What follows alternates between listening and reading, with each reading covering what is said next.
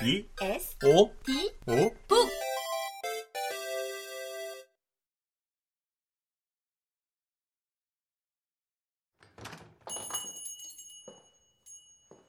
금수 씨는 주향이 주인 없을 때 오라는 시간에 맞춰 델리바이트로 갔다. 치수 씨도 거래처에 심부름 가고 없었다. 주향은 문 앞에 나와 금수 씨를 기다리고 있었다. 금수 씨를 보자마자 주향이 금수 씨의 팔을 잡아 끌다시피 해서 가게 홀을 지나 안쪽으로 들어갔다. 진열대에서 가격 라벨을 붙이고 있던 마구엘이 금수 씨를 향해 손을 흔들었다. 주양이 마구엘을 보면서 계산대를 향해 손가락으로 총 쏘는 신용을 하자 마구엘이 바래 바래 하면서 계산대로 향했다. 금수 씨가 창고 옆을 지날 때 안에서 찰스가 그르렁거리는가 싶더니 이내 문을 긁어대며 끙끙거리는 소리로 바뀌었다. 금수 씨의 채취를 기억하는 게 기특해 금수 씨가 멈칫하자 주양이 아예 금수 씨 뒤로 와서 등을 창고 옆방 안으로 들이밀었다. 금수 씨가 일할 때는 늘 잠겨 있던 방이었다.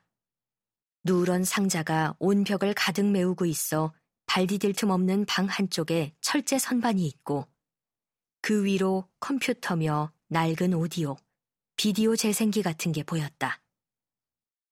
주양이 고개만 빼고 문 밖을 살피더니 문을 닫고 안에서 잠갔다.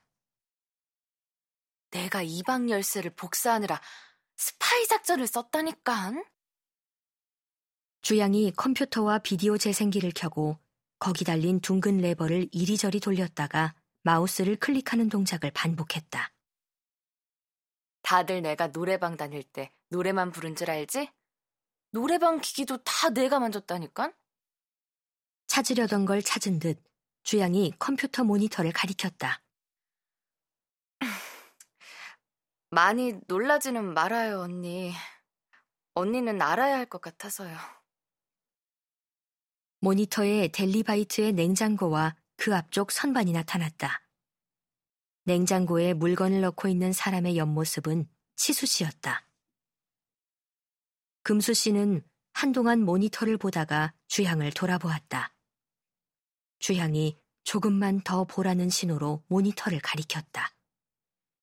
그런 주향의 표정은 잠옷 심각하기도 잠옷 서글퍼도 보였다.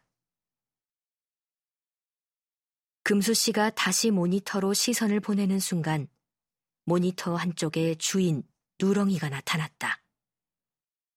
그가 걸어와 허리를 숙이고 있는 치수 씨에게 다가들더니 그 뒤에 섰다. 델리 가게 안에서 일어날 수 있는 너무나도 자연스러운 전경에 여전히 무엇을 보아야 하는지 몰라 금수 씨의 눈동자가 이리저리 바쁘게 움직였다. 다음 순간 델리 가게 안에서 결코 일어나서는 안 되는 전경이 펼쳐졌다. 누렁이의 두 손이 치수 씨의 엉덩이에 철썩 가 붙은 것이다. 치수 씨는 소스라치게 놀라지 않았다. 한 손으로 자기 엉덩이를 만지는 누렁이의 손을 밀쳤지만 다른 손으로는 여전히 냉장고에 물건을 들였다. 급기야 누렁이는 치수 씨의 허리를 뒤에서 끌어안았다. 그러고는 치수 씨 등에다 얼굴을 비볐는데 두 손은 어느새 치수 씨의 가슴에 가 있었다. CCTV의 위치를 알고 있는 누렁이가 CCTV 카메라를 향해 정면으로 웃었다. 있는 대로 이를 드러내며. CCTV가 구형이라 그런지 영상이 흑백이라 누렁이의 누런 이가 실제와 달리 하얗게 드러났다. 치수 씨는 모니터에 보이는 쪽 손에 1리터짜리 콜라병을 들고 다른 손으로는 냉장고 문을 짚은 채 가만히 있었다. 옆으로 서서 표정은 보이지 않았지만 몸서리 쳐지는 그 시간이 빨리 지나가기만 바란다는 듯 체념한 몸짓이었다.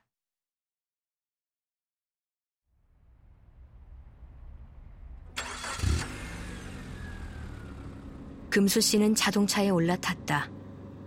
화씨로 100도가 넘는 바깥 날씨에 있는 대로 달궈진 차 실내는 살을 태울 기세였다. 창문을 조금 열어놓지 않은 걸 후회하며 금수 씨는 에어컨을 틀었다. 냉매가 바닥났는지 바람이 나오는 기척이 없었다. 금수 씨는 에어컨 온도를 최저로 바람 세기를 최대로 맞췄다. 폐차 직전에 차답게 위잉 기계음 섞인 바람 소리가 뜨거운 차 안을 채웠다. 금수 씨가 바람이 나오는 곳에 얼굴을 들이대려는데 조수석에 놓은 휴대폰에서 문자 수신음이 울렸다. 휴대폰을 열어보니 그새 주향이 문제의 영상만 편집해 보내온 것이었다. 결코 다시 보고 싶은 생각이 없었으나 뭘 잘못 눌렀는지 영상이 자동으로 재생되었다. 금수 씨의 차가 대어진 지점에서 두어 블록만 가면 경찰서가 있었다. 하지만 금수 씨는 경찰에 신고할 생각 같은 건 하지 못했다. 그건 치수 씨도 마찬가지였을 터였다. 주변 사람들은 금수 씨의 식구가 경찰에 신고할 수 없는 처지란 걸 잘 알고 있었다.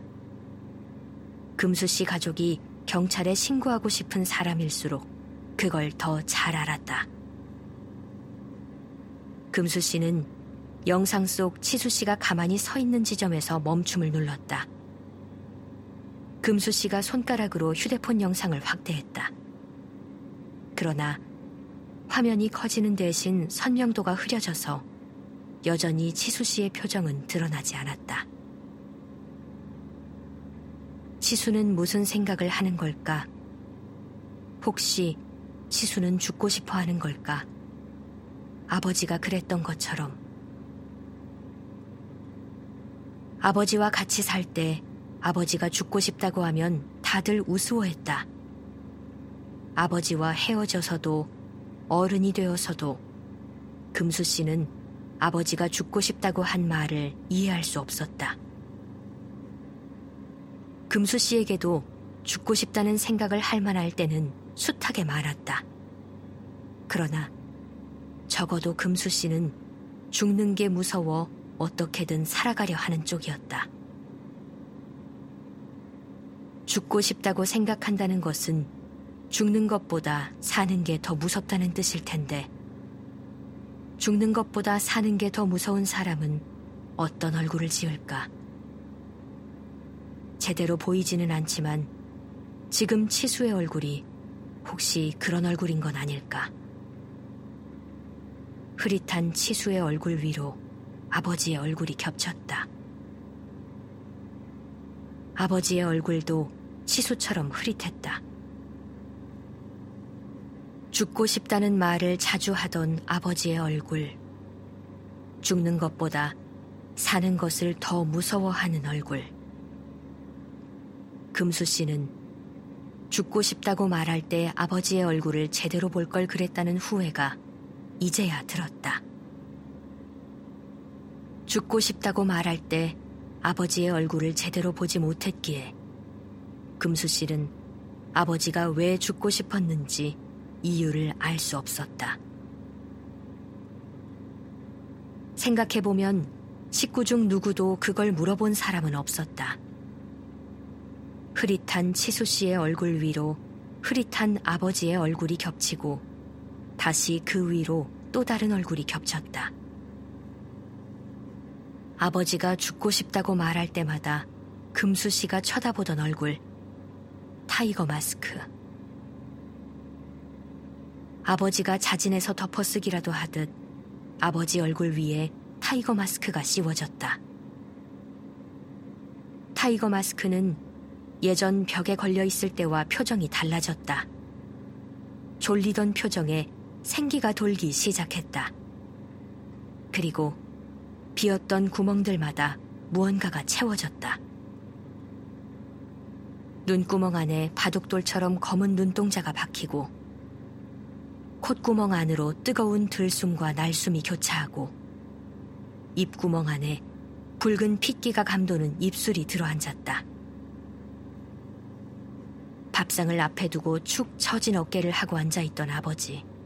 아니, tiger mask가 자리에서 벌떡 일어섰다. 그리고는 몸을 날려 누군가를 쓰러뜨리고는 같이 누워 그 누군가의 목을 자기 다리 사이에 끼워 넣었다. tiger mask는 발가락에서부터 서서히 힘을 모아 위로, 위로 끌어올렸다. 그 힘이 발등을 지나 발목을 지나 신이 내린 장단지에 닿았다. 거기서부터는 억지로 힘을 쓰지 않아도 힘은 제 힘으로 생을 입어 더 위로, 위로 질주했다. 그 힘은 목적지에 닿아 무언가를 있는 힘껏 조였고, 감히 누군가의 생을 누르는 누군가의 날선 비명이 좁고 어두운 아파트 복도에 울렸다. 자동차 안이 어느새 손이 시릴 정도로 차가워져 금수 씨는 부르르 몸을 떨었다. 금수 씨는 휴대폰을 바투 들고 전화번호를 뒤졌다. 그리고 찾은 번호를 저장부터 했다. 이름을 입력할 때 잠시 망설이긴 했지만 아버지로. 금수 씨는 아버지의 전화번호를 눌렀다. 전화기를 귀에 갖다 댔다.